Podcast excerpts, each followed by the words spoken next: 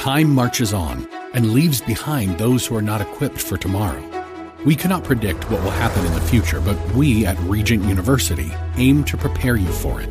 With world class professors in over 150 programs, the opportunities to find success in your field are many. So don't let tomorrow pass you by. The journey to your brightest future begins here. Visit regent.edu slash learn more. Welcome to this Mornings with Jesus devotional. I'm Tyler Boss. Today's story is brought to you by our partners at Life Audio. If you go to lifeaudio.com, you will find dozens of other faith centered podcasts in their network. They've got shows about prayer, Bible study, parenting, and more. Head over to lifeaudio.com now. And remember, you can have full access to our meditations commercial free. Just text ABIDE to 22433 for 25% off. Now, receive his peace and abide in Christ. Welcome to this Morning with Jesus devotional, designed to start your day in a positive way with scripture and reflection. I'm Dianne Jackson.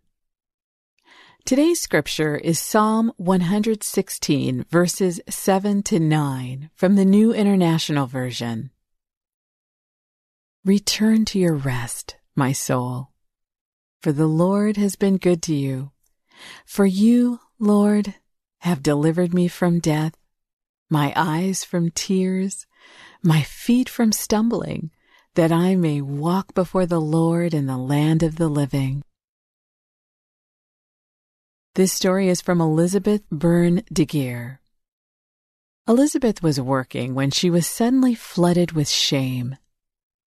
In the midst of preparing a presentation for her fellow chaplains about the use of the Hebrew Bible in pastoral work, she felt completely unworthy to offer anything. She was convinced she would end up humiliated in her efforts. And then a memory floated back to her. In her mind, she heard the voice of a friend who had faced ovarian cancer, telling Elizabeth how much Psalm 116 meant to her.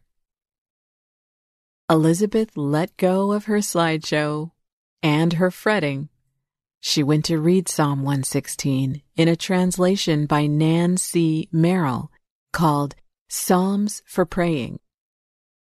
Enveloped by the psalm, Elizabeth was instantly comforted by the spiritual accompaniment of her dear friend, by the translator of this edition of the Psalms, by the ancient psalmist, and, of course, by Jesus' love. Accompaniment.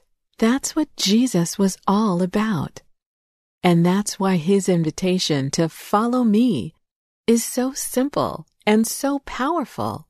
The shame Elizabeth had been feeling melted away in this sense of connection.